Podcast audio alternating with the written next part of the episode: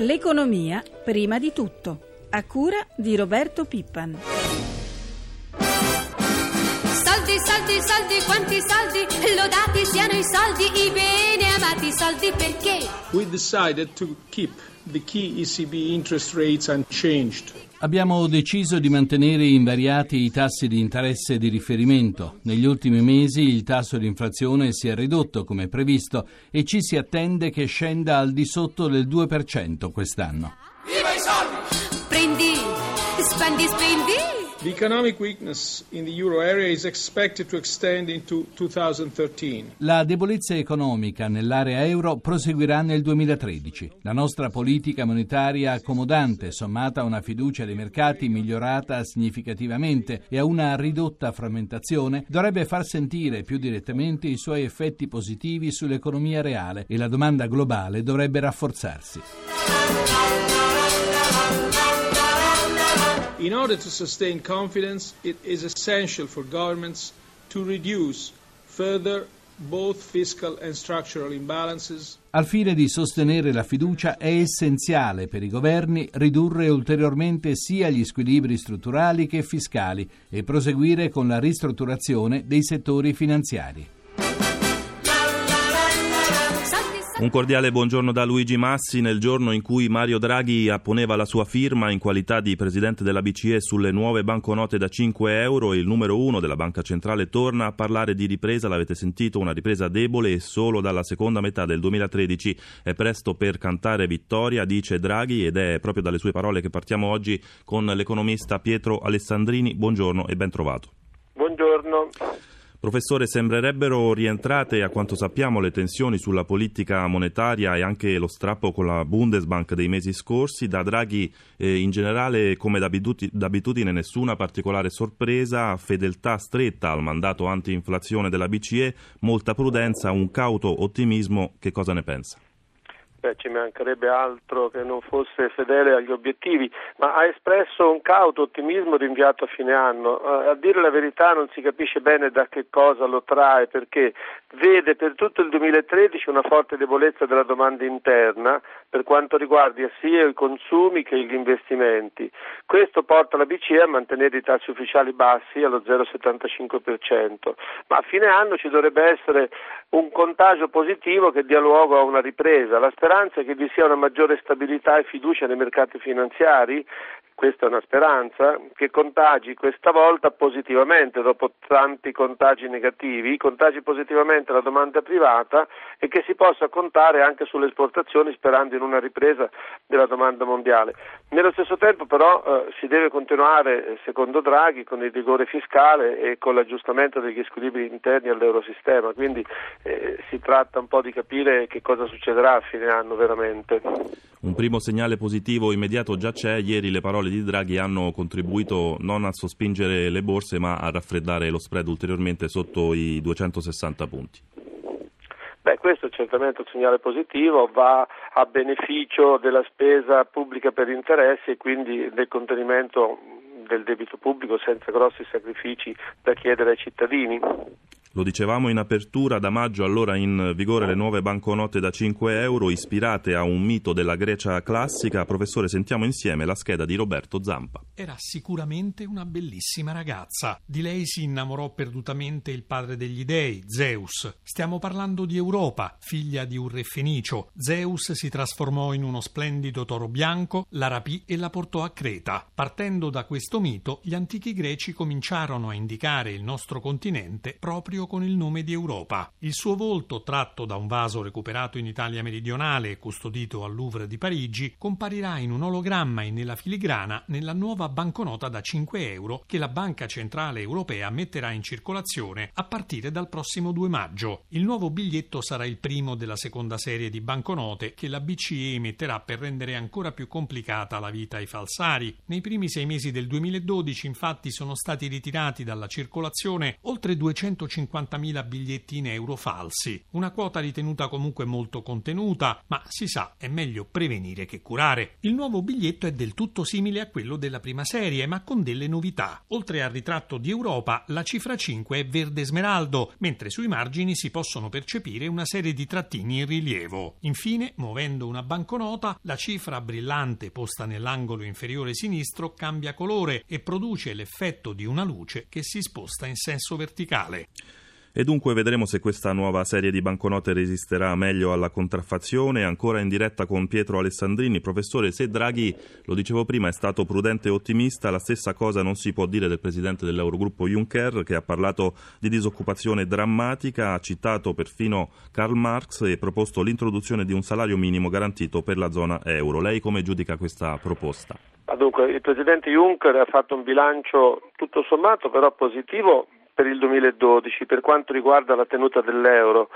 Si è finalmente varato il meccanismo di stabilità che può offrire sostegno ai paesi in difficoltà di bilancio pubblico o per l'eventuale crisi delle loro banche. Però appunto come ha detto lei c'è un livello di disoccupazione molto alto, sopra l'11%, con una percentuale molto molto maggiore per i giovani e anche per le donne.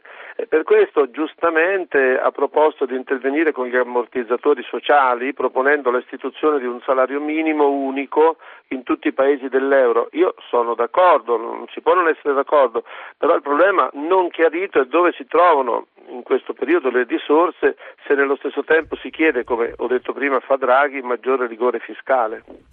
Cambiando parzialmente argomento, ieri dal bollettino statistico della Banca d'Italia la conferma di un dato che purtroppo già conoscevamo, professore, non si attenua la contrazione del credito alle imprese e alle famiglie, anzi i prestiti sono rispettivamente in calo del 3,4 e dello 0,3%, eppure la BCE, lo ricordiamo, aveva iniettato nel sistema bancario 274 miliardi di euro a tasso agevolato. Dove sono finiti? Ma eh, sono nel sistema solo che non circolano. Il problema del mercato del credito è che c'è molta liquidità offerta appunto dalla BCE a tassi bassi, 0,75%, ma non circola. C'è un circolo vizioso che la depressione ha creato, che rende molto più rischiosa l'erogazione del credito, soprattutto alle imprese che non hanno mercato e non riescono a fare investimenti. Eh, il credito è più razionato e costa di più perché eh, nel tasso di interesse si ingloba un elevato margine di rischio. Nello stesso tempo la percentuale di credito deteriorato in carico agli attivi bancari, eh, cioè prestiti non restituiti o con alta probabilità di insolvenza, è molto aumentata e la stessa Banca d'Italia chiede alle banche maggiori accantonamenti che incidono eh, sul loro patrimonio e sui profitti bancari. Poi per dirla tutta eh, le banche raccolgono meno depositi o per raccoglierne di più sono costrette a pagare tassi di interesse più elevati sui depositi vincolati, eh, subendo la concorrenza fino adesso dei titoli di Stato, soprattutto finché lo spread è stato così elevato.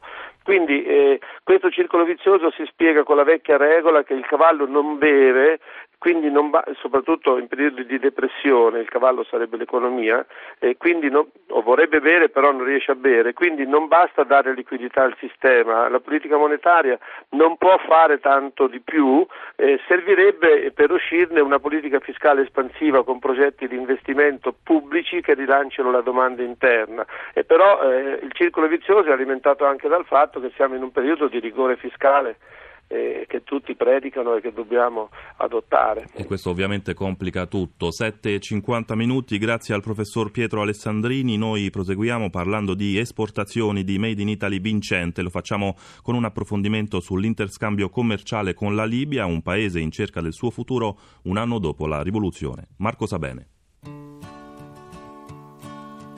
How many roads must a man walk down? Before you call him a man. Il desiderio di un rinnovamento politico contro un regime che l'ha asfissiata per oltre 40 anni aveva portato la Libia a un conflitto civile. La rivoluzione del 17 febbraio 2011 fu il primo atto verso la libertà. Adesso il paese nordafricano tenta di risollevarsi e per ripartire c'è bisogno dell'economia e di riallacciare quei rapporti commerciali che nel tempo si erano consolidati, poi deteriorati, soprattutto verso i paesi europei. L'Italia è il primo partner commerciale commerciale libico e lo è sempre stato. Nel 2011 l'interscambio è stato pari a 4 miliardi e mezzo di euro. Lo scorso novembre il primo business forum a Milano tra i due paesi dalla rinascita della Libia. In questi giorni a Roma nuovi incontri per stringere alleanze commerciali. Per il governo il ministro degli esteri Giulio Terzi di Sant'Agata. Si è dimostrato quanta strategica sia la partnership economica fra Italia e Libia, ma anche la grande amicizia sul piano politico e di tutte le questioni che riguardano la sicurezza internazionale. Rimane ancora un problema di sicurezza per le imprese che vogliono investire in Libia? Ci sono problemi di sicurezza, ma c'è una grande ripresa di attività economica, l'interscambio, molte imprese sono tornate. Da parte libica si confida che le condizioni di sicurezza siano già ora sufficienti, ma continuino a progredire rapidamente. The answer is blowing in the wind. La Libia, una realtà commerciale di sicuro interesse, molte partnership da iniziare. Donato Pepe rappresenta la Mermec, applicazioni ferroviarie. Noi operiamo in Libia da almeno dieci anni con diverse fasi di collaborazione e speriamo in futuro di avere maggiori opportunità. François Tomei è il direttore di Assocarni, aderisce alla Confindustria e crede fortemente nella Libia. Sicuramente il mercato del Maghreb e quindi del bacino mediterraneo è molto importante importante per noi, innanzitutto perché è vicino e poi perché sono mercati in, in sviluppo e che probabilmente eh, rappresenteranno il futuro alla luce anche del calo dei consumi alimentari nella eh, vecchia Europa e in Italia in particolare. Sulle note di Bob Dylan cambiamo argomento e parliamo di agenda digitale e piccole e medie imprese. Parte un progetto in collaborazione tra Google, Ministero dello Sviluppo e Union Camere, si chiama Distretti sul Web e mette a disposizione 120.000 euro per 20 borse di studio a giovani laureandi o neolaureati con l'obiettivo di favorire appunto l'accesso delle PMI ai mercati internazionali. Ce ne parlano nell'ordine Giorgia Abeltino, responsabile relazioni istituzionali di Google Italia e Ferruccio Dardanello, presidente di Union Camere. Il primo obiettivo è quello di portare le piccole e medie imprese a essere sempre più attive nel mondo digitale e pertanto essere anche più presenti nello scenario internazionale. Come secondo obiettivo attraverso i giovani digitalizzatori, pertanto ci attendiamo anche che i giovani possano diventare il veicolo per digitalizzare e portare la loro carica di creatività presso le, le imprese. L'obiettivo è quello di fornire al Made in Italy uno scenario più internazionale attraverso degli strumenti strumenti digitali ed è pertanto questo il motivo per cui si trovano i distretti che rappresentano il Made in Italy e pertanto soprattutto le eccellenze del Made in Italy che sono quelle che poi vengono ricercate e richieste dal pubblico internazionale. Oggi internet e internazionalizzazione credo che siano un binomio dal quale non si può prescindere e in modo particolare non possono prescindere le piccole imprese che sono meno strutturate, che hanno meno capacità di potersi relazionare col mondo. Utilizzare questo strumento credo che faciliterà nel breve migliaia di nuove imprese italiane, noi contiamo che siano almeno 20.000 nei prossimi due anni per dare valore a questo straordinario brand che abbiamo costruito nella storia, questo Made in Italy che è ambito dai consumatori del mondo e poter quindi avvicinare sempre di più tante piccole imprese che producono qualità, che producono innovazione ad creare delle condizioni per migliorare questa economia italiana che oggi vive un momento di difficoltà. Alle 7.55 minuti il nostro consueto aggiornamento dai mercati finanziari. Ci colleghiamo con la redazione di Milano dove c'è per noi Sabrina Manfroi. Buongiorno. Buongiorno da Milano. Come stanno andando allora Sabrina le piazze asiatiche? Questa mattina Tokyo ha chiuso in uh, grande rialzo, più 1,4%, sostenuta sia dalle parole di Mario Draghi, cautamente ottimista sulla ripresa dell'economia nell'Eurolandia, ma anche dal varo di nuove misure a sostegno della crescita da parte della Banca Centrale del Giappone. In calo invece Hong Kong che sta perdendo mezzo punto percentuale. Lo dicevamo anche prima, ieri una giornata significativa, importante per lo spread e per i rendimenti dei titoli pubblici. Sì, lo spread ieri è sceso fin sotto i 260 punti base a 258 per poi chiudere a 260 punti. Il rendimento dei decennali è, sceso al 4,15%. Eh, c'è stata l'asta dei bot annuali, il rendimento dei bot è sceso sotto l'1% dopo tre anni e dunque si è portato allo 0,86%. Oggi lo ricordiamo è attesa una nuova nuova asta di BTP triennale fino a 3 miliardi e mezzo di euro. Ricordiamo anche come era andata ieri la seduta a Wall Street e in Europa.